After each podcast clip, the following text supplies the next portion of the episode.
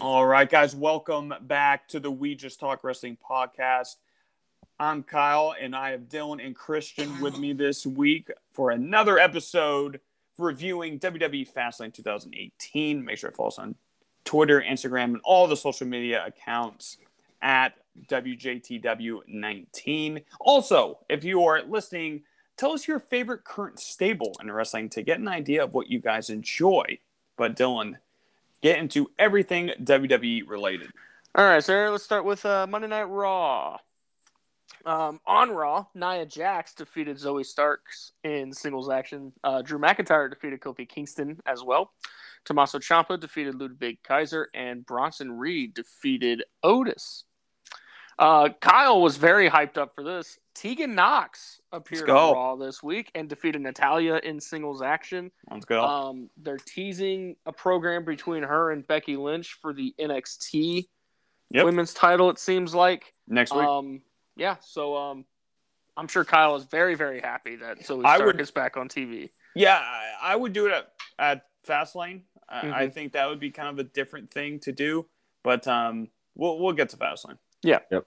Um, also on Raw, uh, the Judgment Day successfully defended their undisputed tag team championships over Kevin Owens and Sami So. Zayn. So and in quite possibly the match of the week, Dominik Mysterio successfully retained his North American Championship against Dragon Lee. Dude, this match was so much fun. I think it was Dom's best match ever. I do. Hundred Oh, I percent. I I, I hundred percent believe it. Absolutely. Yeah. I was so happy to see Dom have that match, dude. Dra- That was awesome. You- do you not think they have plans for Dragon Lee now? Woo! Oh yeah. Ooh. Wait, we'll get to Dragon Lee. I Yeah. got a hot take about him, but go on. Ooh. Um. So yeah, that was um. Raw. Let's dive into SmackDown. it was one of the best of the whole year, Oh yeah. in my Yeah. opinion. Oh yeah. Yeah. Look for um that match, particular, possibly up for match of the year. Wink, wink. Anyway, Maybe. Maybe. There's a lot of them this year. There's- There's a yeah, dude. we'll, we'll get to it. 2023 has been a blessing. Anyway, let's go move on to SmackDown. You guys are gonna have to help me fill in the blanks because I did not watch SmackDown live, as it did just end. Yep. Um, there was a match between Charlotte and Bayley where what was what was the stipulation going in here? Uh, basically, like Charlotte got on the mic and was like, "I'm gonna beat Bayley, and then I'm going to challenge IYO at Fastlane." There's Gotcha. two. Gotcha. So then apparently Asuka comes out at some point, says something in Japanese. Bayley translates it and says, "Oh yeah, she wants a triple threat match. Let's make it happen." And then and then IYO was like, "That's not what she said." And she goes, I "Yes, actually- it is." I, I really, really like what's going on here. I, Mhm. I, I think the storytelling's going to be really good. I think the match is going to be really strong at Fastlane. So I, I really like everything going on here. That Bayley heel turn is coming. Oh yeah, it's definitely brewing. It's coming. I mean, she just threw her partner Well, against two other opponents. well, she is already heel, but that mega, she needs to be Yeah. that mega heel again. And I Yeah. really like that Charlotte promo tonight. She was like, "What happened to you, Bayley? Now you're just a sidekick." Yeah. It's just the wheels are turning. I loved it. Yeah, I think it's going to be a lot of fun. On to the United States Championship match: Rey Mysterio Oh. versus Santos Escobar. Once again, another treat um, on TV. This was a lot of fun That's a match. from what I saw, the clips that I saw, and everything. Um, and Rey successfully defends over Santos. Clean roll up. To my yeah, knowledge. yeah, Yeah. It was clean roll. kind of Yep. yeah so no funny business here uh, they handshake you know they embrace and everything after a great match and apparently the street profits come out Yep. and just lay waste to everyone Yeah. So, uh, not to cut you off, Dylan, but I am No. going to say one thing. Yep. Um. So in the back, they're you know they're getting checked on by the medical team and everything like that. Um. So Rey and Santos kind of say like we challenge the profits at Fastlane. Mm. So, but it was interesting because he said Bobby and the profits. So what's probably going to happen? I don't know if you guys are going to agree. It's probably going to be Bobby and the profits versus Santos, Rey, and then uh, Dragon Lee. Well, what about Joaquin Wilde? Well, you got two of them there. Are you going to leave one out? I think Dragon Lee's. I I love it. I love the that tag team. I Mhm. do. I think you got to pull the trigger on Dragon Lee. A- Hmm. And he was a part of the story. So, and that Hmm. all the rumors that I'm seeing, it, it's it's looking like Dragon Lee for that match. So I think it's going to be a good one. I, I do. I thought I saw somewhere that he was spotted. Yeah, he, he was. Yeah, no, he was he was ringside for Santos and Rey. Yeah, yeah. So Wait, no, he I was mean, it- there- no, he was there for Grimes in theory. No, he he was there for because remember at the end the Profits were beating him up and everything, and he was trying to jump over the barricade, but then security got him. He was there the whole time. so the so the seed is planted. Right? Yes. So, your yeah, story basically the yes, yes. The the seed is planted. Yes. Ooh, Hey. buddy, you're in for a treat. Yeah, I know. yeah, I, I you know you can see what you want about the build. I think the Mhm. matches are gonna deliver. Yeah.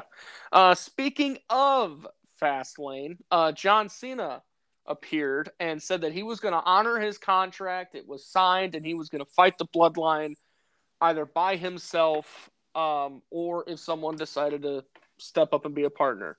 Partner or no partner, he was going to Fastlane. The story here is that AJ, who was originally supposed to be his partner, correct, got injured at the hands of the bloodline and then apparently throughout tonight the bloodline was running through the locker room Yes. basically like if you team with him this is what you get um intimidating everybody.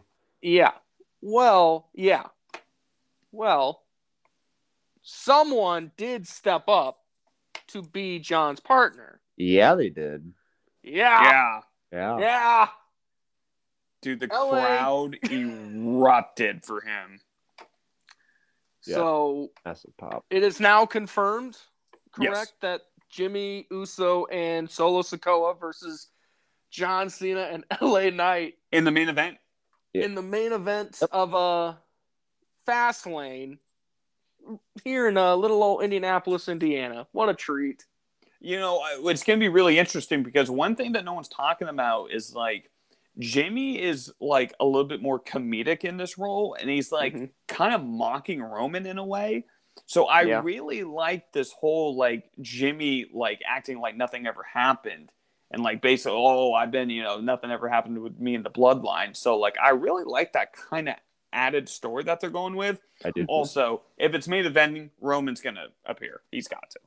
Real? Ooh. Yeah, that, that I don't. my, I don't think. I don't think we'll get a Roman appearance at all. I don't see. it. Oh, I, I, I, dude, there's going to be a main event, and then if they want to plant that seed for LA Knight versus Roman, like I kind of seen them kind of maybe doing, I think that would be Yep. the easiest Well- way to do it. Well, well, first off, like I think the seed is planted. That's why LA Knight is involved in this whole thing to begin with, is because he kind of called Roman out in that one promo, mm-hmm. right? Where he was just Kind like, of, I yeah. want, yeah, because he was like, I just want to be champion. You know, he he named every champion in the book, and he was like, hell, even Roman Reigns.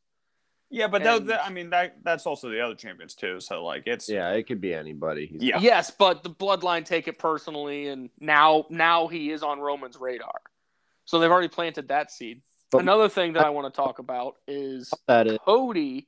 Oh, what? my only thing about that is what about when AJ Styles returns? Uh, Styles is getting him at Saudi, Yeah. but then that's what I mean. Like, do you? Then we're like, wh- wh- yeah, what are you gonna do with with LA Knight? Are you gonna have Styles come back at Fastlane instead of Roman? Do you have Styles come back at Fastlane and set up that match? Wh- Do you do Knight at Royal Rumble? I don't. I don't know. gonna be no, interesting. he's he's gonna be in the Rumble. It's gonna be interesting. He's not winning them. No, Well, and then and then the third thing is apparently on Raw. Cody made mention that with Jay hopping over to Raw, it opened a roster spot over in SmackDown that someone should fill. Kind of like wink, wink, tongue in cheek. So you know, there's still that story to tell. I think Roman's just got a lot of uh, a lot of time just to kill until Yeah, well, that that's what we're doing right now. We're Yeah. just killing time until Cody wins the Elimination Chamber. Yeah, I don't even think Cody wins the Rumble. Which- No, no. eh, that, that's Walter. Yeah, I think I think that's Walter. Cody can Wait. win the chamber. Yeah, which hundred percent. Cody winning the chamber isn't 100% guaranteed, by the way.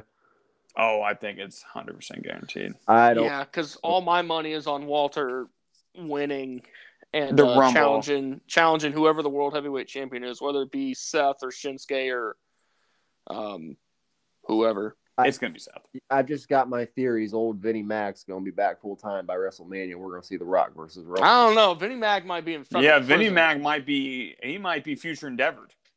Hey, brother. he knows how to weasel his way out, though. So Hey, I might. I, if that happens, I might do. I buy myself special on the show. oh boy. Oh boy. Yeah, we just gave Kyle an open mic for two hours by himself. Ah.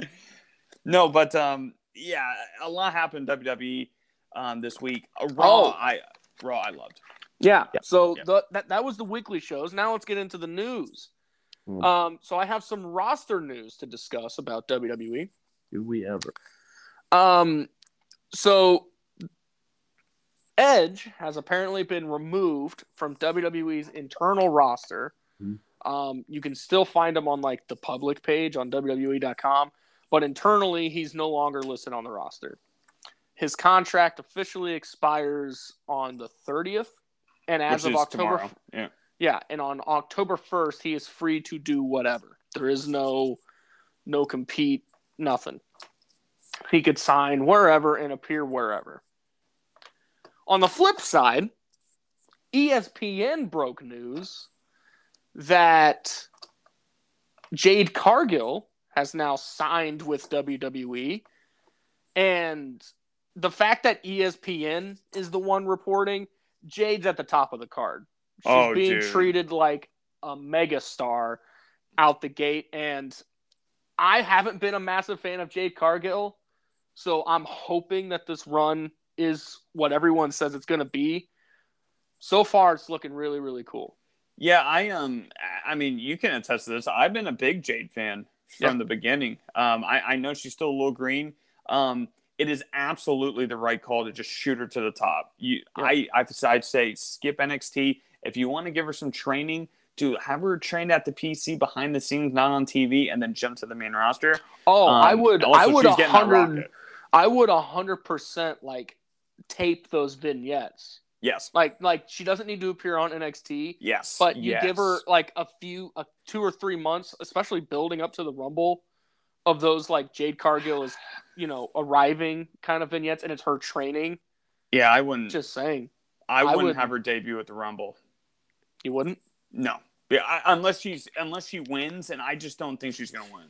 What if she just debuts at Mania? I could, I, I'd love it. What if like Bianca did open challenge and there goes Jade or something? Because they're gonna want to do Bianca and Jade together. Oh, at that's some point. yes. That- That, match that's is definitely- kill. that that is definitely their mat. And then I think Jade and Charlotte would be awesome too. yeah, and then Jade and Charlotte's another one, and I think Jade and Rhea would be also really really good too. So Oh my. So they got they got options here, and then Yeah. um, j- you don't have to rush her. Just make sure she's ready. Give her a gimmick. Remember, you know everyone said that AEW didn't push her. I mean, she was champion, undefeated for 600 days. The problem Yeah. with the AEW booking is they didn't give her a story or us to care about it, Yeah. and that's what WWE is going to try to do. So just step aside, Vince. Just let Triple H and the team work on it, and it'll be all right. Yeah, AEW never booked Jade wrong necessarily. They booked around her wrong. Jade had no story going into any of those matches. And she beat And everyone so was- quick. Yeah, yeah, and, and they were just it was just wiping through the roster one after another. You so got- they're like you know, they got their point across. Jade looks like a million bucks, but the rest of the roster looked like shit in the process. and still do, to be honest. But We'll get. I that. think I think hot take, whenever she does debut in WWE, I wouldn't have her win. Mm, Yeah, she's winning. she's winning a lot. Well, we'll So see. Maybe ready. hey, if she's wrestling Nia Jax though. Just She would squash her. Honestly. Yeah, I bet she Nia, squash Nia Nia. would, bro. Nia would. No, right? no, Nia would get squashed. Dude, All you right. don't think they're gonna put some stock in her? We we've said a lot. Yeah, Christian, let's you need move go on. to AEW. All right, so not a ton of matches happened on AEW this week, actually, But let's cover the action that was there. All right, so the good old classic random international title match happened. Right? Open challenge. Yeah, They're all open challenges. yeah everything, everything in open challenge anymore. It seems like. But Rey Fenix successfully defended his AEW International Championship against Jeff Jarrett, who we all love. Oh yeah. Next. Don't make me do it.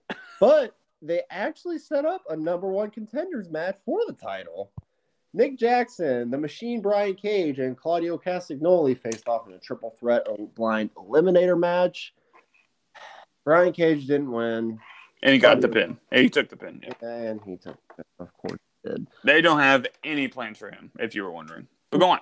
Uh, it looked like for a while they were going to start doing something with him, but no, No. no, they they don't care about him. But Nick Jackson surprisingly comes out the winner. My money was on Claudio, but Nick Oh yeah, I, I I picked Nick Jackson from the start. that was that was a bit of a surprise for me. Yeah, it's a bit of a risk.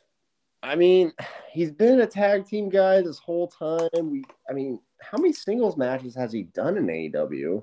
Mm, he he's done some and Dynamite. I would say most five six. Yeah, I could be way off, but I think it's around five or six. th- this is going to be a huge change of pace to see Nick Jackson going after singles title, especially after everything that happened at um, what's that pay per view we just reviewed? Oh, all in. yeah, all in. So, But who's he going to be facing? Fenix. It's for the international title. Yeah, I, yeah, yeah, I know. um, yes, uh, it, it is going to be Fenix. Um, that match is going to be really, really. Good. Oh yeah, that, it is that's going to be awesome. Yeah. Um, so also when I went into the night, I was very, very confused. So I thought the fatal four way you're about to go to, and then the first one, and then the first two guys would face, and then, it, but I was completely off, and they did not do a great job explaining it. So I was confused pretty much the whole night. But go on. Yeah, A A Dynamite was a bit confusing this week, but It was. the Fatal Four Way. Let's cover the Fatal Four Way. Austin Gunn versus Nick's brother Matt Jackson versus Orange Cassidy versus Penta El Zero. Thought this match was pretty entertaining, with the winner being Orange Cassidy. This was some Wrestle Dream dream match. They that's what they hyped it up to be. So I mean, it was kind of just there. I guess it, it's meant to get you hyped for the Wrestle Dream event that's happening on Sunday. I'm not hype about Dude, it. I totally missed that announcement. I, I didn't know this was a thing Yeah, it's until It's literally like until like two days ago, and then like all my feed is like Wrestle Dream dream matches. I'm like, what the fuck is this? I, Yeah, it's just I'm not buying it. three matches. There's really no point to it. Just it's a money grab, pretty much. I'm not. I'm not going on my way to watch it. I mean, if it's Sunday, I got plans Sunday anyway, so I'm not going out. I don't. My team got squashed on Thursday. I am actually going to the Browns game Sunday again. I just went last week, but um, that's a different topic today. Final match we're going to cover here: Julia Hart defeated Willow Nightingale by submission. Maybe they've got plans for Julia Hart. I don't know. I mean, Well, she's getting the um, TBS title match at Wrestle Dream against um, Oh, that's Statlander. right. Yeah, that's right. Statlander came out at the end of this match, and Julia Hart kind of hid behind um, was it Brody? Brody. Yeah, hid behind Brody King, sitting there just laughing and smiling. I love him. I love both of those people. Yeah, Willow's good herself. I, you know, Willow. Yeah. Willow's getting better. You know, I, I she's got the ring work down. We just need more reason to care. But I think it'll get there. Yeah. One more uh, thing about Dynamite this week, and me and Kyle talked about this. So, as far as the AEW World Title picture is concerned, Dylan, I don't know if you've seen AEW yet.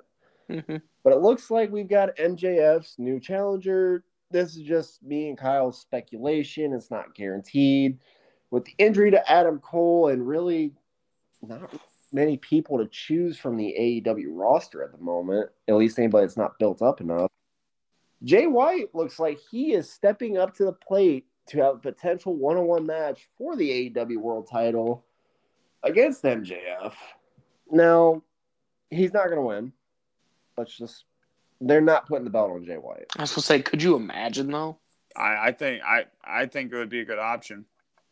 especially with this group. But I still think the end goal is Adam Cole, especially when he gets better. Because Dude, we just don't know when he's going to come back. yeah, he broke his Yeah. Yeah. So I, it could be months before we even see him, and then you got to build that back up again. Yeah.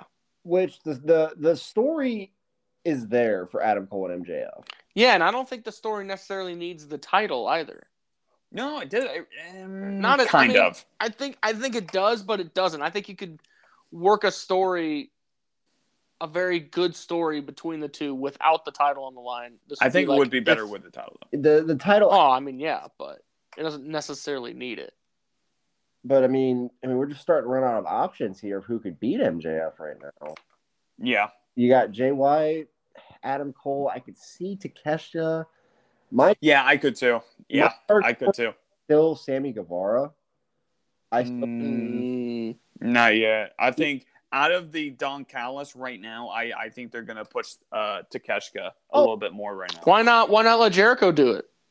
no, So then Jericho can drop it to the Don Callis guys. Nah, Jericho doesn't need. Jericho be a didn't need a world title. That'd be a risk. Jericho, Jericho doesn't needs, need a world title. Jericho needs to keep putting over people. He doesn't. Hey, uh, Christian, what do you think of the uh, cliffhanger that happened? The cliffhanger. Did you not see this? Oh, are you talking about the attack? Yeah, into the Oh, attack. oh yeah. So Come on, man. I've been waiting all day to talk about this. I, I didn't write that in my notes, dude. I, I don't normally write segments in my notes that much. I just try to cover matches. Yep. There was an attack backstage featuring four masked men on um, MJF. There's, I, I've read online about this. I seen it happen. I have my theory. Do you, Kyle? What's your theory? Okay, so I saw five. I don't know if everyone else did. I saw five guys. It's five guys sounds awesome right now. But regardless, um, regardless, so Cole, I don't think in any way is a work. I, I saw some people speculating that could be work and they're just really working around this. I don't think that's the case. No. So, and they attack Jay White, which is really interesting. So, what are you going to do with this story? Who gets involved in it? We know three of the guys right out of the gate. It's Roddy and then the Mhm. Kingdom. And those are three, no questions asked. Now, the other two, in my opinion, I think the other one is newly re signed Bobby Fish. And I think the leader is returning Kyle O'Reilly. I do. Mm. think O'Reilly's involved. I don't know. Yeah. I, I, I think those five make a lot of sense. And then when Cole's ready to come back, turn on MJF, boom, Undisputed Era back. I mean, I, I think it makes a lot of sense. But, I mean, that's just me. And you'd have the kingdom involved with that too. Yeah, Mhm. and then you have the Kingdom brand. Yeah, I mean, I, I Yeah. think it's perfect sense. I think that's very compelling, but let's be honest. Um, the man under the devil mask is none other than um, CM Punk. So, Could you imagine? no. Um, It is Vladimir Kozlov. That's my prediction. yeah, that, but he Oh. lost a lot of weight. You guys are both wrong. It's the big guy. Yeah, it could be the big guy. He just uh, stretching that shirt a little bit. You know what I'm Oh, the big guy, Joey Mercury? saying? Joey Ryan. Um, Stop. all right. Well, uh, this has gotten places. Um, all right. So we uh, we're gonna segue from AW uh, to my segment. Are you guys ready? Yep. Yep. All right. So very interesting segment here that it just broke today. So according to Fightful, the Great Muta was on an interview this week saying that WWE and Pro Wrestling Noah could potentially work together down the road. Apparently, SmackDown will air on the same network as Noah in early October in Japan. Remember, um, the Great Muta was inducted in the WWE Hall of Fame this year, mentioned Triple H in the interview. So there could really be something there down the line. Here's the thing could it be a quick partnership? Noah and WWE potentially combining together to create NXT Japan? Or the worst scenario, could it be WWE maybe buying the Japanese promotion and then turning it into NXT Japan? There's a ton of talent on that roster, like tons. You have Jake Lee. You have former NXT star Timothy Thatcher. You have Hayata. You have uh, Nakajima. Um, you have, I think, one of the best workers in the world right now, Ninja Mack. Um, the list goes on and on. So, uh, Dylan, what's your what's your quick thoughts on potentially Noah and WWE doing something together? I think it'd be really, really cool. Um, I've been a bit big advocate for WWE to do some sort of like crossover with other promotions. Now, I get a lot of people, like you said, are speculating that this is going to be NXT Japan, um, which I believe has been confirmed is is happening, or that's part of their expansion plan, right? Is that I don't know. I don't pay attention to I, them anymore. yeah. Yes. Um. So yeah, a lot of a lot of rumors, like you said, is that they're buying out Noah. Whether it's a buyout and a merger or whatever, WWE should do more crossover events. Um. But yeah, that's probably what it's going to lead to. I, I still think it's going to be a lot of fun though. Like the talent that you could potentially see, that'd be really cool. What do you think, Christian? I've always wanted to see WWE do what AW does with the Forbidden Door type Yeah. of events. Mhm. Because I mean, there's a lot of great workers in WWE. There's a ton of great workers in Japan. There's dream matches to be had within this company. Yeah, I mean, You- yeah. They've never, they've never branched out before, really. I mean, the stuff they did with Black and Gold was different because that was guys being pulled up from indies up to what was basically supposed to be another indie show, but turn into a major pro wrestling show. Well, yeah, they were they were just signed. yeah, they were Yeah. signed. That was yeah. But- yeah, it wasn't like a crossover. Th- this this could be a great thing, especially to get some of those Japan names more exposure to the Americans over here.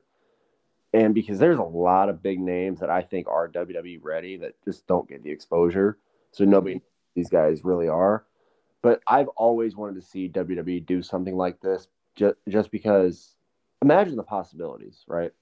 Yeah, I, I- mean, Dragon Lee versus Ninja Mack right away. I think would be, and Timothy Thatcher versus Sheamus. I mean, the list goes on and oh, on. Oh yeah. Oh god, yeah.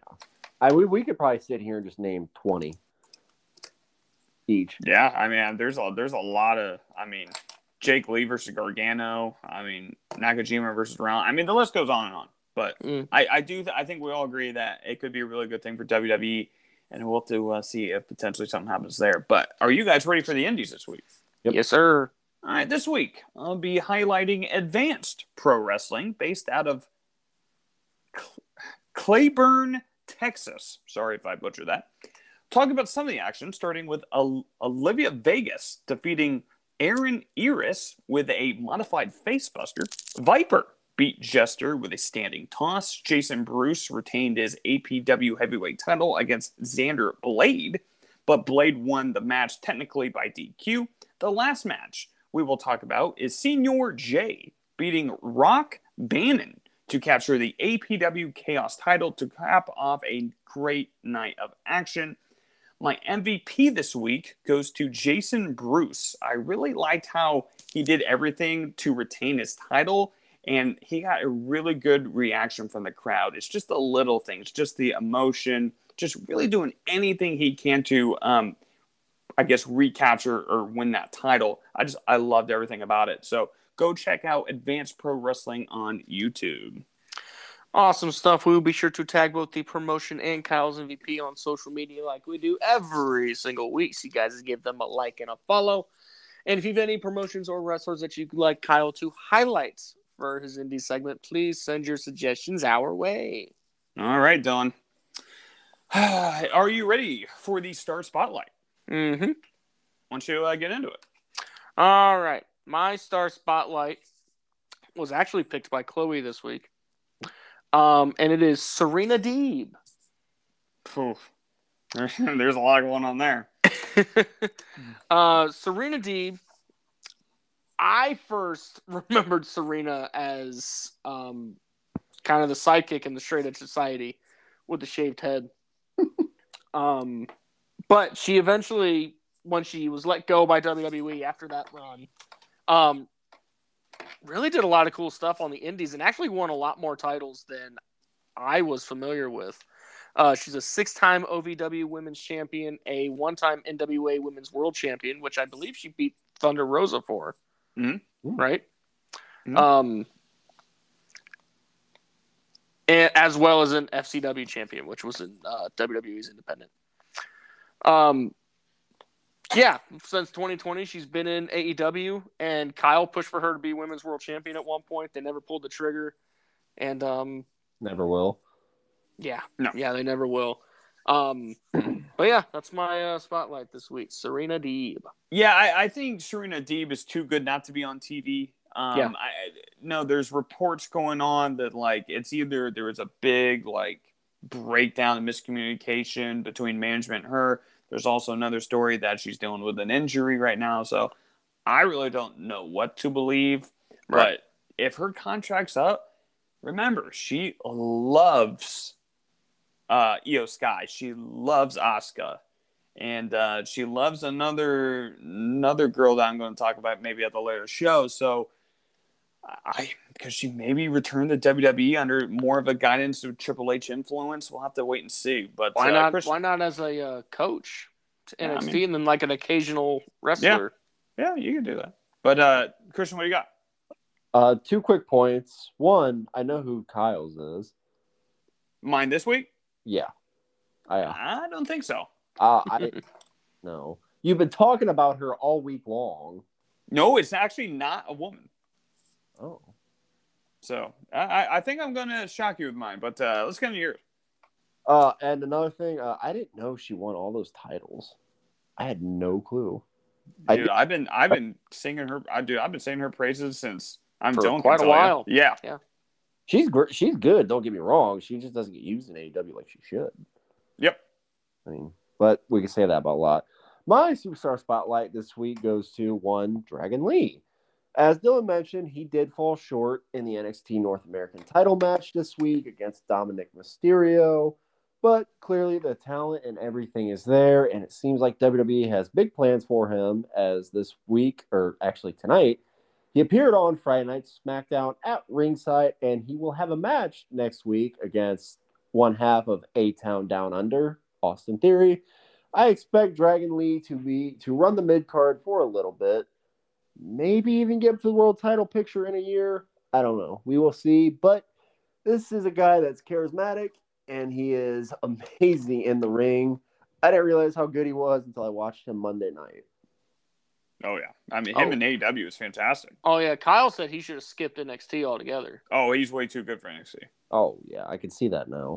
Yeah, no, he, he's way too good now. I understand the character aspect thing, but with the guidance under Rey and potentially maybe even joining the LWO, remember we still have Carlito somewhere in the mix. He's signed, so like I think there's a lot of options for him to grow on the character side, and we know how good he is in the ring. Oh yeah, I think I, I think his WWE run has gone the way it should. I wasn't against putting him at NXT, but doesn't need a lengthy run down there. Few months, get him acclimated, and then just kind of like slowly transition to the main roster where he's probably going to be a mainstay. Yeah. uh, pretty soon. Yeah, I mean, he's been the second best you know wrestler in NXT, so I do expect him to have a uh, a really good run on the main roster. Yeah. Yeah. But um, we're going to get we're going to get into mine real quick. Um, obviously, my number one it will always be this week. Uh, Tegan Nox. Been talking about her all week. That's uh that's actually one of my favorites. But um, I'm going to give it to someone different. I'm actually going to give it to OVW's Jessie Godderz. I feel like Ooh. he has been an unsung hero in the indie scene, especially at OVW. He has won every title there is to offer pretty much at that promotion. Really been an anchor for that company. Recently retained the OVW National Heavyweight title against Dylan's guy Jack Vaughn. Also beat EC3 recently as well. Godderz has a great power game, getting better at the telling a story ring psychology aspect. Hmm. This is not someone that's going to, you know, be a five-star machine. Very reliable, consistent, great wrestler for OVW to build around and be their top guy of the promotion. And he has grown so much since his like TNA Impact like crossover kind of days. But uh, Jessie Godderz is the uh, star spotlight for me this week. I I don't think you guys were expecting that one. No, I do Oh. love me some Jack Vaughn though. You Yeah, were Jack Vaughn's great. This was not at all expected. I was 100% convinced you were going with Tegan Nox. Yep. Because I'm saving it. all you've done is text me about her all week long. And uh, Yeah, dude, that's I was just messing with you when I said she's green. I didn't actually mean that. I just wanted to mess with I you. I was, dude. I, dude, I, I was about to explode because I was Oh, like, you know, dude, she's probably wrestling. you know how long she's been wrestling, right? But uh, Uh, she looks. yeah, I get, lo- I get the big three. Like my big three in the main roster is Gargano, Leray, and then Tegan right now. I get a little defensive over them. So, um, but yeah, good star spotlight this week as always. Yep. But we're gonna get into the main portion of the show. Um, WWE Fastlane 2018 review time. As always, we'll break down every match and give a grade at the end. The event took place on March 11th, 2018, in Columbus, Ohio, and was the final SmackDown exclusive pay per view. Heavy.com gave the event a 7 out of 10. So let's see if we agree. Are you guys ready? Yeah. Um, we had a pre show match with our guy Tyler Breeze, Fandango, and Tye Dillinger beating Mojo Rawley, Chad Gable, and Shelton Benjamin. I bet there was a lot of story going on in the uh, the Mojo team there. But um, Oh yeah. Um, opening up, Shinsuke Nakamura coming off the Royal Rumble win against Rusev with Aiden English in his corner. The Rusev Day gimmick is in full force as Nakamura is coming off the 2018 Royal Rumble victory. As I said, the crowd is split on who they want to win. Quick takeover by Rusev, quick knee strike into a drop or a knee drop by the artist. Rusev walks out of the ring in about five minutes nothing happened in this match. Once again, he leaves the ring. These two brawl on the outside, knee left on the apron. English provides a slight distraction. Rusev takes full control as he uses the outside area to his advantage. Nakamura locks in the heel hook. Uh, Enzuigiri by Rusev uh, turns the tide once again. Shinsuke with a quick kick uses the combination knees, then a big knee strike as Rusev was on the top rope. Rusev uh, going for a big super kick as Nakamura uses a kick for to the neck for separation. Misses his finisher, almost gets locked into the accolade. Rusev hits a giant super kick, which was the best part of this match. Kinshasa to the neck, hits it clean to the face as the babyface gets the win. Listen, I love both guys. Uh, there's some cool spots here, um, here and there. Um, this was an absolute snooze fest. A lot of this match just didn't have anything going on. It was very slow, very inconsistently paced. There was nothing too exciting. There was not enough on the outside. It just felt like a random match that had no purpose of being on. And this match was horribly written by Vince and the, and the guys. Um, not much else to say about, it, in my opinion, Dylan. Uh, why don't you get into it? Dude, I don't remember a lick of this pay per view. That Really? should tell you. Yeah, I mean, b- before I watched it, Okay. um, because we talked about it last week, where you're like, "What do you think happened?" And I'm like, "Dude, I don't remember anything." I'm like, I don't. And this is again just one of those things that was just kind of forgettable to me. Um, like you said, I thought it was poorly written. I thought the effort was there. You Yeah. know, I like I like both guys involved. I don't think it's a good representation of your, you know, most recent Royal Rumble winner. Um, I I I, I don't know. It just felt kind of off. Yeah. Yeah. I mean, that's that's the best way to explain it. Uh, Christian, what do you think? Uh, I'm just like Dylan. Um, I didn't remember anything about this pay per view, and that's saying something because, I mean, I don't know what you guys think. I like to think I'm pretty well knowledgeable on past WWE events. Yep. So if I don't remember a WWE event, like I asked my one friend, he he always tells his friends I can tell him any pay per view from any year and every result. He asked me about this, and I'm like, dude, I don't I don't have a clue. I, I don't remember. I don't remember sitting and watching this. I didn't even remember Shinsuke won the Rumble that year. I thought that was the year before. So and Yeah. it's really sad how this match turned out because Shinsuke, we know, could always go in the ring. He was a big signing out of Japan going into black and gold. I know, I know. I'm spoiling. Rusev, I always thought he was one of the most mistreated workers in WWE. Had a nice US title run, but even that didn't feel like what it should have. Important. Yeah. Yeah, it, it didn't feel important. That's the right word for it. What about that feud with Lashley though? Next. Yeah. Next, let's not talk about that horrendous thing. But yeah, it's just really unfortunate how badly this match was written, and this match dragged. This this match dragged really bad. Yeah. I mean, besides the super kick, which was a nice kick, I had a lot of impact. Dude, he slapped at me. Yeah, this match just had nothing to sink your teeth into. Uh, would you give it out of five? I went with a two. I like both guys in the ring, so I give them a little bit of props for trying to get this over, but that's about it. Dylan? Uh, two point two. Uh, I give it a 1.7. I and I cannot believe I'm giving that to a Rusev versus Nakamura match. Oh, But God. dude, there was just the whole time it was literally not or a uh, Rusev out of the ring and nothing going on. So like it's just it's just Do you- very odd. Do you want to know what TJR Wrestling gave it? What? Three point five. ten or five? out of five. Oh my goodness! Yeah, I don't know what he must have been watching a different match, but um, going into the next match, Randy Orton challenges Bobby Roode for the United States title. Orton gets a quick advantage, wrist lock by the Glorious one, shoulder tackle by Orton, and one. What are you laughing about? Dude, this card is a fever dream, bro. Yeah, and won by the champion.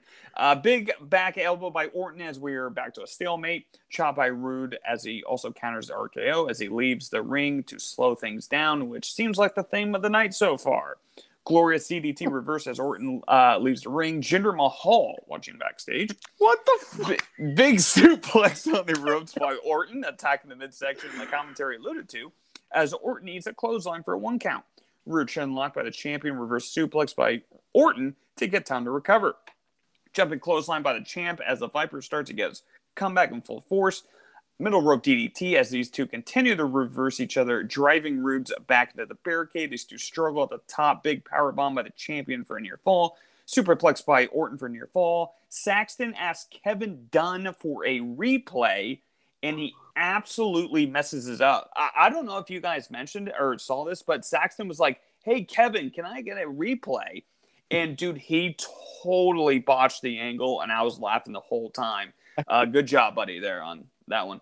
Um, and then we go really into a spine buster by Roode as he goes for a top rope uh, shoulder block. Eats an RKO, one, two, three, and Orton wins the title. Not sure if I heard it right, but this made Orton a Grand Slam champion officially. Yeah. It did. Um, after the match, we see Jinder Hardbody Mahal, but eats a glorious DDT as he hits Orton one two. Um, there were some near falls. The ending wasn't bad, but my goodness, was this one of the most dragged and slow matches ever? Um, it felt like we. It really, honestly, felt like we watched the same part of the match for 15 minutes. this was a regular wrestling match with nothing to sink your teeth into, like Christian said in the last one. On paper, should have been an absolute barn burner, potential main event of the show. But awful writing again really hurt them, especially what came after this. Um, Roode should have won the title, in my opinion, but obviously you got to look at the guy who's running things. Um, Vince uh, goes back to Orton. And um, Dylan, do you know what? Uh, do you know what came after uh, with the whole IC title or United States title scene? Do you know what like happened afterwards there? What are we going into? WrestleMania 30. So it, yeah, so it was the fatal four way between Roode, Orton, Rusev, Yep. and Mahal. Yeah, and Mahal Mahal, Mahal wins and then l- drops it like a week or so later to Jeff Hardy. That's right. Oh my god, what are we? What are we doing here? I don't I don't think it was the night after WrestleMania. I think it was the week after WrestleMania. It was. But yeah, yeah, Jeff Hardy won the title very quickly off of Um, Mahal, if I remember right. Uh, Christian, get into it. I, I got nothing else to say about it. oh, No, I love Bobby Roode how In Orton. Yeah, I love both these guys. Randy Orton's my favorite pro wrestler ever. I've always loved Bobby Roode from the Beer Money days in TNA. Always thought he got the shaft in WWE every single time he stepped in the ring.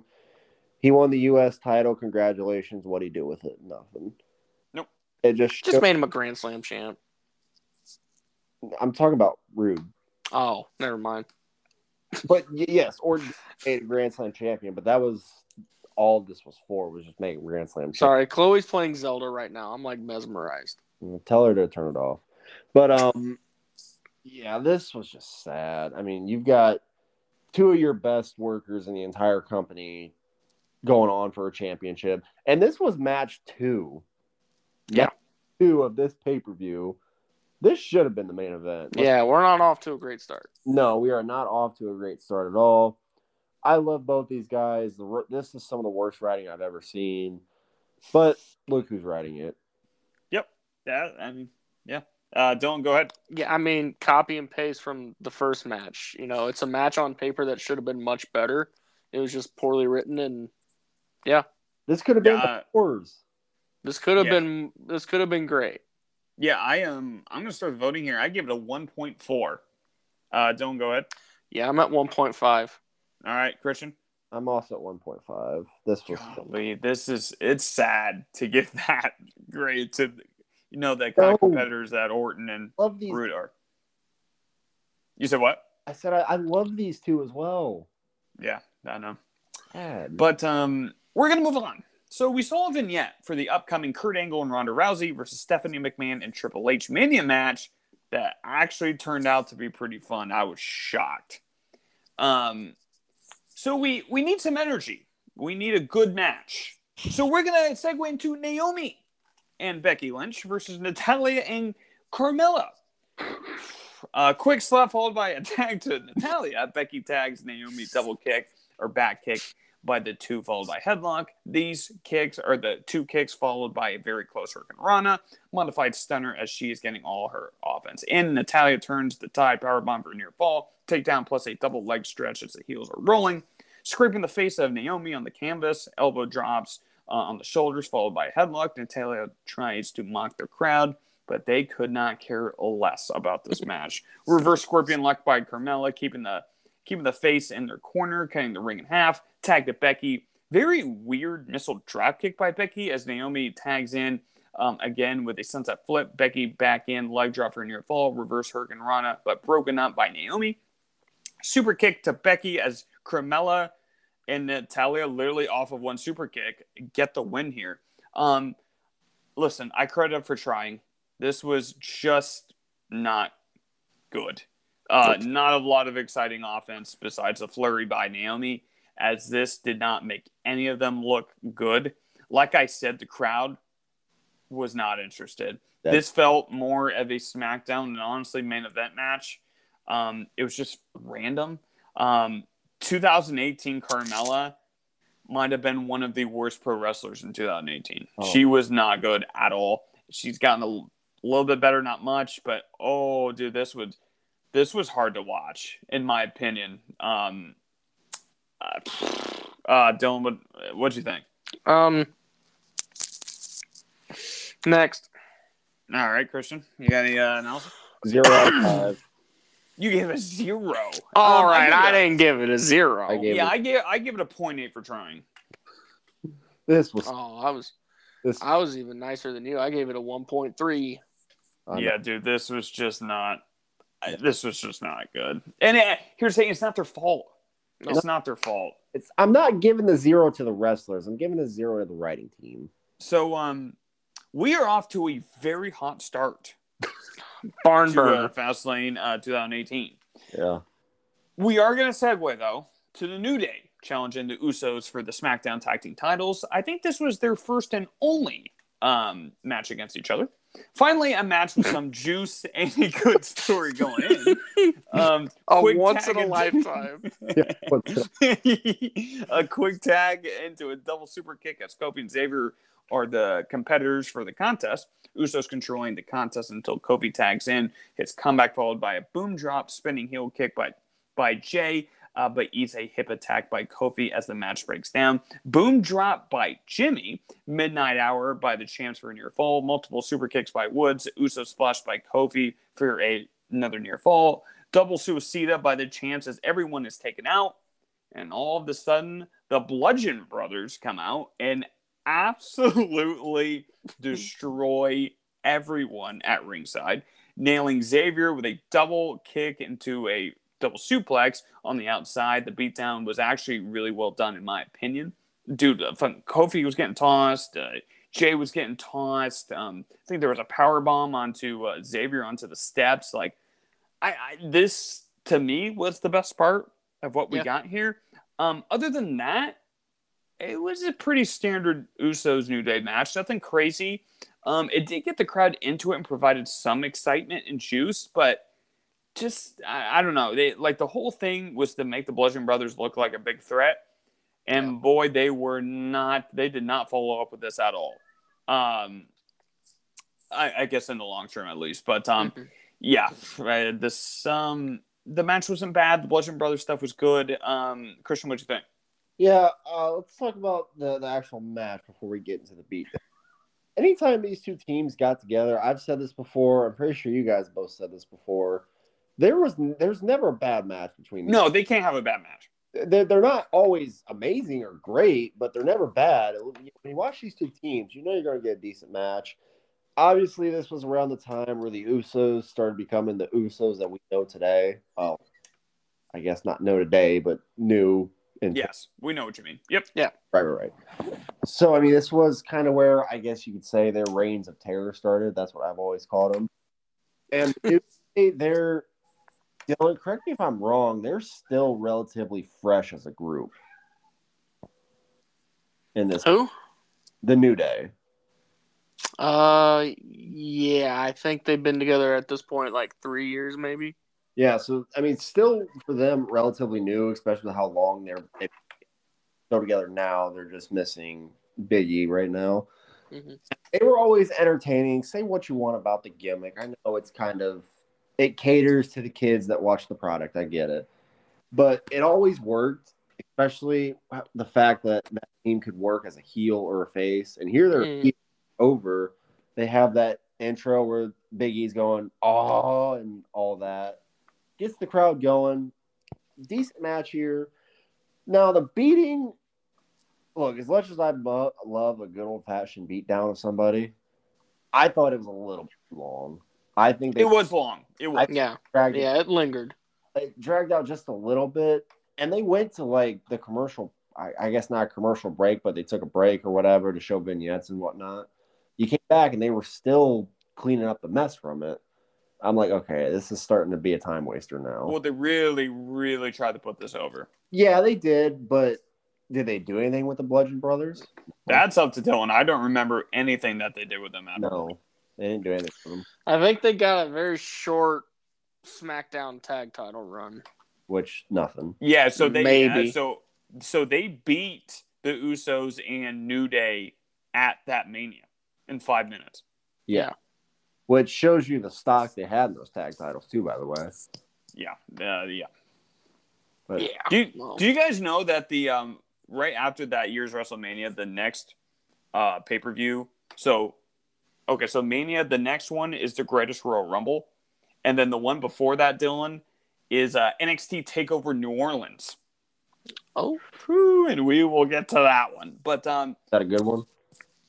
uh, you could say that. Um, yeah, dude. Uh, yeah, this this definitely did drag, like you said. Uh, Dylan, any thoughts? no. I mean, I I mean I enjoyed the beatdown. Um, I enjoyed the match. I mean, it is what it is. It's a it's a Usos New Day match. They always deliver. They're always fine. I can usually count on those being around the three star range. Um, that was just incomplete, but it made this other team look really strong. So I can't really complain about that either. Mhm. Um, but yeah, I think I mean it succeeded in the short term. Yes. I just, you know, but in typical WWE fashion, especially at this time, um, it didn't lead to very big picture things, unfortunately. Long What'd you grade it at? Oh, what'd you grade it out of five? Uh, I'm 2.5. I'm going to give credit where credit's due. Okay. All right, go ahead, uh, Christian. now I feel like I'm a little bit too high. I'm at a three. Yeah, I was I was at a two point five as well. I don't think anything too crazy um, came out of this, but um, it made I- one team look good. I thought it was all solid besides a couple things. Yeah, you know, it's you know, it was uh WWE in 2018, but Yeah. um, we're gonna move on. So we get a quick vignette of the one and only Roman Reigns versus Brock Lesnar uh, match at the upcoming WrestleMania, Yes. but we're gonna segue into we're gonna get into um a match that I didn't even know existed. Ruby Riot challenges Charlotte Flair for the SmackDown Women's title. Really solid video package leading up to this event, and it looks like the feud wasn't bad either. I just don't remember any of it. Quick wrist lock by Ruby, step up kick to the left hand. Ruby locks in a sleeper as they fall to the outside as Charlotte nails Ruby into the barricade as the Riot Squad come out to provide a distraction, leading to a kick to the neck. Riot kick for a two count. Naomi and Becky come out to support Charlotte and even the odds. Love the aggressive side of Riot punches to the face, but eats a slingshot suplex. That straight jacket lock using the knee as added pressure ruled as Ruby actually had some impressive moves in this match, and their moves that actually looked really nice. That submission was also locked in for a minute. Yeah. Um, Charlotte really needs a breather there. Uh, Flair goes for a moonsault as and gets pushed off. Ruby has uh, countered everything the champ has had to offer. Flair hits a moonsault off the barricade, which is cool. Hurricane Rana by Ruby from the middle rope. Charlotte running down the chops. The Riot Squad bait Naomi and Becky as it gets them ejected from ringside. Morgan and Logan rain down punches on Charlotte as they get ejected. Uh, spear by Charlotte, figure eight, as I couldn't stand. I cannot stand when there is an immediate tap out. Like, feel the pressure, like, try to get out, just something. Like, Yeah. the immediate tap out really, it honestly took us some points off here. Um, but um, Charlotte wins the title. Listen, everyone knew that Charlotte was winning. Everyone watching at home, everyone in that in that arena knew Charlotte was winning. Um, I do think it went a little too long, maybe dragged a bit, but Ruby was impressive here at points and did not shy away from the spotlight as she went at it with Charlotte. Um, like I said, everyone knew Charlotte was not losing, but literally this whole match was to build for what happened after. As Asuka came out to set up their uh, match at Mania, this was not the cleanest match, but I loved how involved the Riot Squad was here and that they were the vocal point. The match checked most boxes. It wasn't spectacular, but in my opinion, uh, this was absolutely the best match of the night to this point. So, uh, Christian, what do you think? Yeah, I have to agree with that statement. It's definitely the best match of the night. The right To this point, yes. the Riot Squad interaction and the uh, interaction of, I guess, Charlotte's team, or Yeah. or I don't know if they were like backup. yeah. yeah, like their backup was nice, and both of them. I mean, it's a typical both teams get ejected for getting too involved and interfering and whatnot. Seen it a hundred times, but it made sense. Made it a true one on one. Nobody has the advantage, and I will always say I liked. Look, it was done way wrong. It was written way wrong. I like this version of Ruby Riot more than I like Ruby Soho. I do too. I you know I didn't mm-hmm. even think about that. Yeah. I, I, I like the look of it, theme song of it. I mean, I know it's a group theme song, but I like everything more about this Ruby Riot than I do Ruby Soho. And I like Ruby Soho, don't get me wrong. I just think Ruby Riot's better. Ruby Riot, of course, was never used properly in WWE, soccer because and look who she's in the ring. She's in the ring with Charlotte Flair, who Vince McMahon has a love for, apparently. Yeah, that's his girl. I, I, I'm I really more and more starting to see what you mean that Yes. Charlotte is definitely the Vince girl. Yes. I, I definitely see that more. But this match was fine. Um, like you said, checks most boxes, not all of them. I, I agree with the whole tap out thing because she was in that lock for five seconds and then tapped out. Dude, I think it was two. I Oh. think it was two seconds. So I'm I wrote Yeah, down it two seconds. long. yeah, I'm overestimating it. So I mean, that does take away a little bit because she don't, it, you know, she don't feel pressure. It's just I give up right away, and I, I can't stand that. yeah, I don't I don't love how the ending was. This match wasn't bad. I thought it was decent. All right, don't go ahead. Yeah, I, th- I actually really liked this match. Um, Hmm. I agree. The ending was kind of rough. Um, the only thing I could think of was to make Charlotte look like this super baby face. I, I I don't know. I guess to make her look Everyone good. wanted Asuka to win, but go on. Well, that aside, you know, this was all just to set up that f- face off, basically. Yeah. So this was just Yes. a placeholder match. Um, but I really dug that this this Ruby Riot character, and I honestly think like this character against that Charlotte Flair, right person at the wrong time. Um, with the Hmm. Asuka stuff, obviously that was always going to be the plan. Um, but this, you know, this this showed potential of what Ruby could have done Yes. in WWE. Um, because I thought this was a really really good match aside from the finish. Okay, uh, what'd you get uh, grade out of five? Uh, I went three point three. All right, Christian, go ahead. I went 3.5. I went 3.2, so we're all around there. Um, really quick. Um, so around this time, when the Riott Squad were in full effect, Dylan, we'll start with you. Who did you think was the big star coming out of it? Ruby. All right, Christian, go ahead. Yeah, it's really Uh, it's, Dylan knows my answer. it's Oh, yeah. really close between two of the names, but I do have to go with Ruby. Uh, I said Sarah Logan was absolutely the best of the three. That was my second. We were all That was- wrong. That was definitely my yeah, yeah, I know. And uh, Sarah Logan, I think to this day was very, very underutilized because she could probably still go now. So, Oh yeah. um, But she's got a really cool role now. So yeah, and you know, watch out for them. I think they Yeah. could be tag champions soon. But uh, Maybe? we're gonna segue into the main event. Very excited to talk about this. John Cena versus Dolph Ziggler versus Sami Zayn versus Kevin Owens versus Baron Corbin versus AJ Styles. A six pack challenge for the WWE title. You guys ready? Yep. yeah. All right. Corbin's theme song absolutely ruled, as there is a ton of talent in this ring. Different journeys getting to this point, but who will walk away with the WWE title as Shane McMahon is ringside? AJ and Cena have a quick exchange as everyone is on the apron, beating down Cena, throwing him to the outside. Corbin dominating the match early as there is action everywhere. Reverse powerbomb by Styles. Facebuster follows that. Flying forearm to Corbin, uh, to Ziggler as AJ's taking everyone out. Owens and AJ fight on top rope. Other competitors come in. DDT by Ziggler gets crushed by Owens off a splash. Crowd is red hot so far. Cena not even in the action is still getting the main chant. Choke slam by Corbin, but eats a zigzag. Double five knuckle shuffle by Cena, but eats a famouser by Ziggler. STFU by Cena, broken up by Styles. Styles clashes Cena, but gets broken up by Zayn. Big right hand by Corbin. Enormous lariat by Corbin to Owens. Deep six to AJ, destroying Ziggler on the outside. As the lone wolf is dominating, battling on the outside. Uh, Corbin and Ziggler are. Uh, Corbin runs into Ziggler through the plexiglass. FU to Styles through the announce table. Owens and Zayn meet in the ring.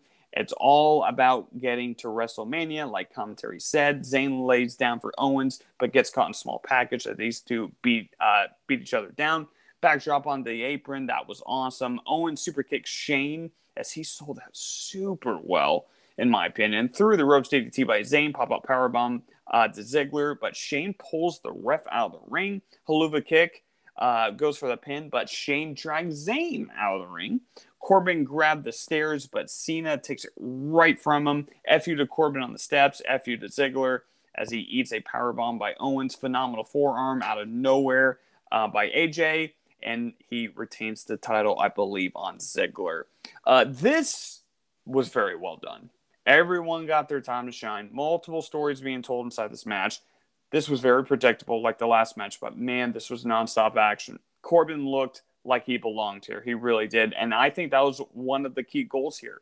Owens and Zayn were great as always. Ziggler stepped up once again. AJ did his job, and Cena continued to be great, even at not full time at this point, I believe. No. Um, high pressure situation as AJ retains the title, setting up his match with Nakamura, as Owens and Zayn are bound to face Shane in some way at this point. Entertaining spot fest, nothing to complain about, as uh, Cena's road to Mania seems very unclear at this point, according to commentary as well. But um, Dylan, what do you think of the match? Yeah, this was this was a lot of fun, and six pack challenges are um, not super easy to put together. Um, sometimes they can be kind of clunky. I love Um, them though. Yeah, but when they're done right, they are they are great, and this was great. Um, yeah, I didn't notice really any botches or mistakes. I thought the match was very clean. Um, everyone got their time to shine. Everyone looked like a million bucks. Uh, the right guy won, and um, yeah, I mean, I got no complaints at all. This was just a lot of fun. All right, Chris, go ahead. Yeah, this had, this match had a lot of good action. I thought some good stories in it. The whole personal Owens and Zayn stuff, always fun to see between them two. I mean, we've seen, we've all seen probably every chapter of them two to this point, from the Black and Gold to 2023 when you know that moment happened. So it's cool seeing that here, then kind of continuing. AJ and John Cena had a great rivalry in 2016 over the title, so good to see them back in the ring together. Baron Corbin trying to find his way truly, and Dolph Ziggler, that cagey vet, you know, trying to prove that he could still be a world champion, top guy at the company. There, there was a lot of stuff to like in this match. Really liked all the action. Very predictable. That's my issue with it. We all knew AJ was walking well, walking out with the win no matter what. John wasn't winning. He's part time. Owens and Zayn would move on to go do stuff as tag team before splitting up again. So the predictability does kind of hurt it for me a little bit. But overall, action was solid. A lot of really not a lot of rest points and some good quick action. Uh, would you give it a five? I go 4.2. All right, don't go ahead. I'm at 4.5. Uh, I'm at a, a solid four, so we're all around the same grade. As that concludes WWE Fastlane 2018. All right, Dylan, final thoughts. Match of the night, grade out of 10. Match of the night is easily the uh, the main event. Yes. Uh, final thoughts. It was a night that was clearly carried by its main event. Mhm. Um, other than that, it was a very forgettable card. And unfortunately, the main event kind of falls to that same fate because, again, this was a match that I did not remember ever occurring. And that's a shame because it was a gem. Really? You don't? Yeah. You didn't remember this one? I, dude, I don't remember Fastlane 2018 until you made me rewatch it. and then I was like, I was just scrolling through my phone at the card. I was like, what the fuck? dude i was yeah so it was it was a it was a pretty forgettable night um but had a great main event and um everyone in that match looked really good so that's cool Mm-hmm. and uh out of 10 i'm at a i'm at a six no, all right. Christian, go ahead. Well, match of the night is clearly the women's tag match. Yep. Uh, six pack challenge, obvious uh, match of the night. Thought that was the best written match of the night and uh, very well done. So that gives my match of the night honors. Final thoughts. This is WWE in 2018. This is how it felt like every pay per view was. A lot of good names on this card too. That's the unfortunate thing. There's a lot of great talent on this card. I mean, you look at Shinsuke and Rusev, two great in ring talents. Orton and Roode, two of the greatest people to do it ever in wrestling from any era, really. I mean, those two in 2018 could still go as much as they could in 2009. I mean, the, the women's tag match, there's talent to be seen there. Some of them were very green at this time, especially Carmella. Becky Lynch, look, say what you want. She is talented. Naomi, she's an athletic freak. Natalya, she's a vet. She knows how it works. But they just didn't get very good writing. New Day and Usos, all five of those guys, very talented. Riott and Flair. Riott was great, just misused. We know how good Charlotte Flair is. And all, all the guys in the six pack could really go. And it was well shown that match. But the problem with WWE is they showcase who they care about, Mm-hmm. not who the fans or anything cares about. Yeah. And it, it just shows it's, it's unfortunate because you could find gems, build them up, and they turn to huge stars. We've, we've seen it done in every company. Um. Yeah. I mean, you just you just named the you know one of the biggest reasons that WWE had under Vince. I mean, they cared about maybe one match out of the main event, the main event, and then everything else was just trying to fill time Yeah. uh, with the card. I mean, I you said right. Uh, this card, like you guys said, was very top heavy. The first three matches Yep. were skippable, and I'll never watch those again. Uh. Tag team match was fun. Could have been a lot better. I did like to showcase for Riott, but to my knowledge, nothing came from this. As Charlotte continues to obviously be the vocal point, Main event was awesome, but again, another Vince show where he doesn't care about the undercard, um, Right. only puts effort into the main event scene. Overall, not a very impressive show. Highlights, but a lot of disappointments too. Um, match of the night, obviously the six pack challenge. Uh, did you grade it, Christian? Oh, uh, no, I didn't. I I gave it a five point five. I give it a four point nine.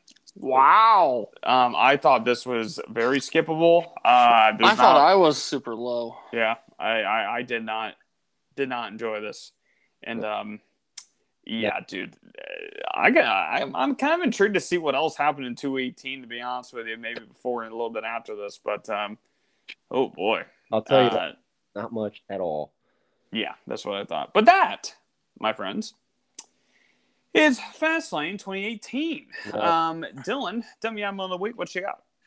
All right, my dummy yeah moment of the week goes to Vince Russo. I know where this is going. Yeah. Yeah. Um, Vince Russo was on Busted Open Radio, and he was talking about Cody Rhodes booking in WWE. You know, Vince Russo, the the great booker and um and writer that he was, uh, gives his input and says, "quote Cody Rhodes is not over to the casual fan. He's not. I have no interest in watching Raw if he was a megastar on that show. I would if he were if he was the mega megastar, I would want to watch them. That's what casual fan is, bro. If it's good, I'm gonna watch it. If it's bad, I'm gonna watch something else. Um, You Yeah, must be watching so- a different show. yeah. So he said Cody Rhodes um has done nothing in his WWE run, um, and that he's not over. Um, Hmm. Yeah, Yeah. What? I'll tell you guys that- next week. And that Cody doesn't, you know, draw attention. However, in other news, Jade Cargill said she came to create a legacy in WWE and Cody was a major influence in her signing. Hmm. But he has but he has no influence and he's you know, No. he's not over and yeah, I'm. he, he's done nothing and yeah. Okay. Yeah, I mean, I, I'm not going to give Vince Russo time of day, honestly. Um, Ask I mean- Jim Cornette what he thinks of Vince Russo. yeah, he's he's a big Russo guy. Yeah. Um, Oh, yeah, yeah. he's a, yeah, dude. That that might be an episode talking about that. Uh, those scene going on rants, there, dude. but, I used to fall to fall asleep to those rants. Uh, maybe we'll do some kind of episode on that. But um, Cody is not just one of the most over guys in wrestling. He's one of the or in WWE he's one of the most over guys in wrestling. He caters absolutely to the main fan. Um, his promos are absolutely sensational, and um, everything he's doing is good. And he caters to Yeah. the diehard fan, the casual fan, literally whatever. Yeah, So- I was I was telling Chloe that today. He's the he's like a perfect blend. You know, someone turns on the TV for the first time, like, oh yeah, that guy, that's the star, duh. And then to the, like the hardcore wrestling fans, like knowing his story and stuff, like we do, um, yeah, he's just he's just beloved by everyone. So Yeah. Uh, Christian, what's your thoughts on it? I think there's a reason why Vince Russo doesn't have a backstage job. Yep. no, dude, he made himself champion once, Yeah, Next. yeah, yeah. Yeah, that's- that's what I think about and he that. wore a Um, Giants helmet. Yeah, that's what I think about that. Um, Christian, go. Uh, go ahead. we got to shit on NXT. So Yeah, I love doing that. Let's go. my dummy moment goes to Shawn Michaels himself. Oh, Okay. Sean, I know you're listening. I love you. You're my goat as far as in ring competition goes. But you said something wild that needs to be said. So Shawn Michaels made the claim that current day NXT is very similar and even said the exact same as what the Attitude Era was. oh, Ah. And um, let's uh, let's review this, or let, us think about this for a minute. If there is anything close to the Attitude Era, it's NXT Black and Gold. No, and that's not even close. That that's not a comparison to the Attitude Era. Now, how good it was is a comparison, but those two brands are not close. hmm I get Wh- Which it, which just you know it tells you something about like how bad of comparison it is. Yeah. But go on. Oh, that's it. That's that, that's all my points. Yeah. Uh, well, sorry, I kind of said it for you, but um, That's all right. Yeah. Um, NXT. Listen, I, I don't have a problem with the staff. I don't have a problem with the wrestlers. It's just how it all came about. That's my big beef with uh, with NXT. Um, yeah, I don't I don't think it really compares really at all to uh, the Attitude Era. I don't think it's good as the Attitude Era. Now, I think they have a potential top 10 wrestler in the world on that roster, and that his name is Ilya Dragunov. And I think they also have another potential top 10 in the world in the women's side with Blair Davenport, aka Bea Priestley from Stardom. But um, so there's, I mean, there's there's talent there, but I mean, Yes. there's it's not it's not close to attitude. Did you see? He also said that um, NXT is the best uh, show in wrestling right now. I did see that a week ago. Yeah. Mm-hmm. Almost- Uh, any going- thoughts? Bill? Um, he also said he's open to CM Punk joining NXT. right. Yeah, that'd be a good one. Yeah, Yeah, That's all. Um, yeah. Um, we're gonna get into mine. Wait, what'd you say? I said that's all it needs to be said. Yeah. Um, so we're gonna get mine. Obviously, Vince always gets half of the award, but the other half is a really interesting this one. So just follow, follow uh, me here. It goes to being a free agent in pro wrestling. So, are you guys aware of some of the free agents currently out there? yeah. Allysin Kay, CM Punk, soon to be Mariah May from Stardom. You have Sami Callihan, Dolph Ziggler, a Jay Edge. Kota Ibushi. You have an Edge. You have Matt Cardona. You have a Su Yung. You have the Iconics. You have Deonna Purrazzo coming up. You have Will Ospreay coming up. Yeah, there, there's so so so so much. A lot of Um, like I said, there's a ton of talent around the globe that are free agents. So with all of the options now in pro wrestling, it's just has to be tough to decide like between these companies because would you want to go to another country like a Japan to learn a different style? Do you want to make more money in the states? Do you want to put yourself on the map in a lower promotion like an MLW? Where you you can also do multiple indie shows as well. But with all that being said, starting with you, Christian, give me what do you think is going to be the biggest free agent signing, maybe in the next six months, and where do they go? So we're looking. See. It's So we're, so we're looking at February, and that's when Ospreay's going to be up. So that's just that, and everyone else I said, and everyone else in that pool. Well, it depends on. Look, I, I think I think the biggest, most recognizable name that dr- could draw an audience there is CM Punk for sure. I hate to say it, but he is the biggest name out of that pool currently. And name value, yes. yes, and there's been lots of rumors with where Survivor Series is that he could show up. Do I think that's going to happen? No. So that one kind of gets eliminated for me. So the next biggest name, I mean, you look from the talent aspect, Will Ospreay's got to go to AW. He he Yeah, got to sign full term there. He's doing something with Impact right now, which it's going to be a one off. He's not going there full time. Dude, could you imagine though? That would be massive for Impact. That'd be dude, could you imagine? I I would probably start loving Impact again. But Yeah. he's set to go to AEW. I mean, he's already made his name there in AEW We put the stuff with Kenny Omega. He just had a match with Chris Jericho, so he's familiar with it. It'd be it wouldn't be a new territory, and he's paid his dues in New Japan. I think that's what he can do there. Yeah. He, Okay. I mean, he could still show up, you know, maybe for G1 Climax stuff. But as far as a promotion, he's for sure going to sign with. If he doesn't sign back with New Japan, obviously, it's going to be Will Ospreay to AEW. From a talent aspect, that's the biggest. That's the biggest one for me. All right, Dylan. What uh, what's your uh, what's your take? Um, I was gonna say either um Ospreay or even uh Purrazzo. Um, To I think is AEW. another. Yeah, I think I think those are two names to look out for wherever they land. And if you're into, you know, just just simply name value, um, that's where Edge and CM Punk I think sit right now. They're not going to do much with your roster, but you're going to get people to tune in just because they recognize those names. So whoever lands those two guys as well, um, whatever happens, that's intriguing too. Yeah, With- I have. Uh, well, go ahead. I think I think Edge's done. I don't see him signing anywhere. If he does, he'll sign a short term contract with WWE. And see I think I, think, he he's has already a got a foot in the door in AEW. I think I, I think he has a one off in AEW. I don't think he has a run. I think he teams with Christian one more time and then he's done. that'd be the only thing he could do, really, because I can't see him doing much more. No. Yeah, I um I, I'm gonna go a little bit of a different route, and I it's gonna be a little bit of a hot take.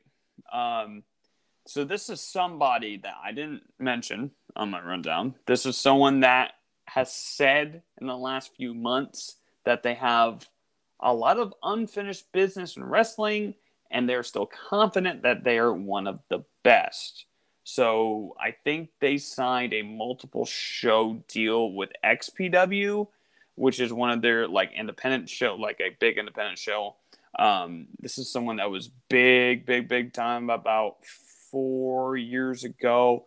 I don't know if you guys are. Uh, I don't know if you guys are following, but um, in the next, maybe not six, but in the next year, I think Tessa Blanchard to WWE could be something that really gains steam. Now, Mhm. I, I get it from a I, listen, I, I know that she's got some baggage backstage. I get it. Um, she has actually cleared that up with the person that I guess accused her of it. I guess they're friends now. They cleared it up. So, um, and so she's starting to get a little bit more respect, you know, in that aspect from the locker room and everything like that. Um, this is somebody when she left. I mean, maybe maybe one or two names outside, but she was absolutely a top three best in the world. She's honestly, I think she's one of the most talented women's wrestlers I have ever seen. Like she is that Yeah. good, and I think she can still be that good. Now, she's got to get the trust from the locker room. She's got to get trust from the staff. But my hot take, I think Tessa, if they want to really put over that woman's division, dude, you get you get Tessa Blanchard over the some names. I think Tessa Blanchard, the WWE, is going to be really intriguing here in the next 12 months. Uh, Dylan, what do you think? Yeah, I just feel like we've been singing this song for a while though. You know, Oh, you have. if it's Yeah. it's it's it's WWE's going to be the one to take the chance. She's worked the chance, um, and we're just you know we're still waiting. So it's it's it's getting to a point where I don't think it's happening. Yeah, I She has I'm- wrestled at more of a like consistent basis, though. Which, Yeah, but I'm talking about you know a, a big signing like that, so close to the the Jade signing. Well, I guess I guess you're predicting it would be next about a year. Yes. Yeah, so I, I don't know. I mean, it'd be a stretch. I, I I don't look for it to happen though. Don't All right. don't hold Christian. your breath. Do you think that's crazy? Man, this is tough. Because we know it's like you said, she comes with baggage. She comes with issues. She comes with backstage stuff. Th- This could be a real morale drop to the locker room because there's been lots of bad stories about her and stuff. I don't know if WWE wants that. Especially, you know, the women's division, I think, is fine in WWE right now. They just brought in Jade Cargill, who's going to be a massive star. Uh, the thing about Blanchard is, like you said, she's so good, it's almost impossible to pass up on. It'd be one of those, well, let's just hope she stays quiet and we're just going to let her work. And that you could say the same thing about CM Punk, though. Well, Punk, Punk's a lost cause. He's going to be a firestorm anywhere he goes. And I think I Tessa's think- I only think- 27. Yeah, but I think they've been accused of much different firestorms. Oh, yeah. Yeah. Yeah. So, I mean, But and remember, accused. So, I mean, I, we're not going to say that everything's right about everything everyone Yeah, said. So, Punk's just sitting in chairs with people and um, almost rumored a dog as well, which, and uh bit bit some ankles. yeah. Yeah. Um, I don't know. I think I think Tessa, you know, wrestling more of a consistent basis. I just something to look out for. I mean, could Oh. you imagine? I, I I'm I'm just gonna say this right now. Could you imagine? I'm I'm just gonna fantasy book here. Could you imagine in 12 months we go from maybe a Raw looking like a Rhea Ripley, a Becky Lynch, a Tessa Blanchard, and then SmackDown you're looking at maybe a Charlotte Flair. You're looking at you know Kairi Sane. You're looking at you know Sky. I mean, there's a lot. You know, then Jade Cargill, and that's it. There's a lot of potential like dream match. If you want to fill that card, I don't know. I think Tessa Blanchard could, uh, could be really interesting. But uh, Dylan, what are we doing next week? Yeah, next week we are reviewing this year's Fastlane event, uh, which is emanating live from Indianapolis, Indiana.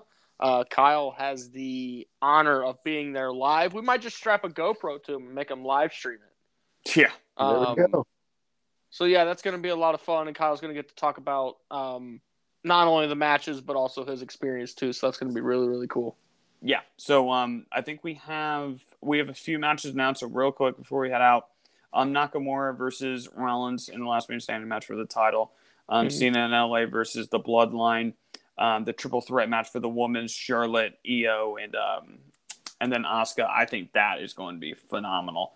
Um, and then we have the potential Dragon Lee, Rey, and Santos versus uh, the Profits and Bobby.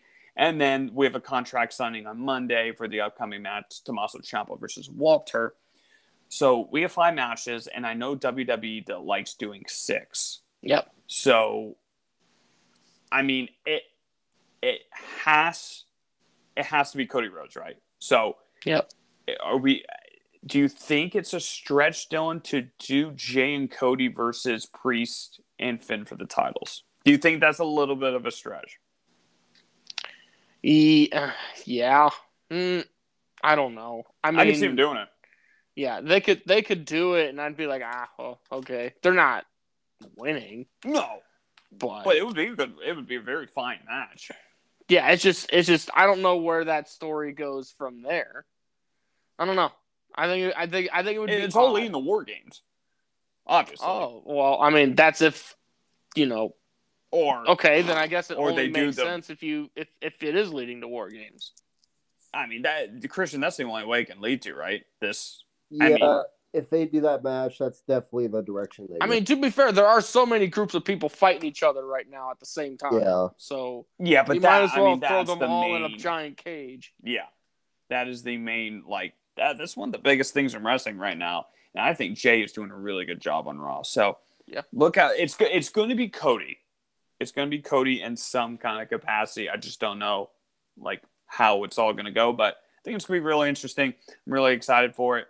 There's a couple different uh, scenarios. I'm really hoping that happens. Like Tommaso Do- gets beaten down. Yeah, do Johnny Cody Gargano versus comes out. JD. That'd be fun. I was just kind of thinking that. yeah. Um, you know, Tommaso gets beaten down, needs a needs someone to uh, have his back. Dude, I would lose it if Johnny came out. And also, I got a hot take. You may be seeing Kairi Sane after that triple threat match. Just saying. Uh, but uh, that is it from us this week. I appreciate everyone listening to this point. And uh, we will catch you next week with Fastlane. We got a lot of cool stuff coming. So uh, make sure you keep following us and the show. I appreciate you guys. And uh, we will catch you on the next one. Yeah. Yeah.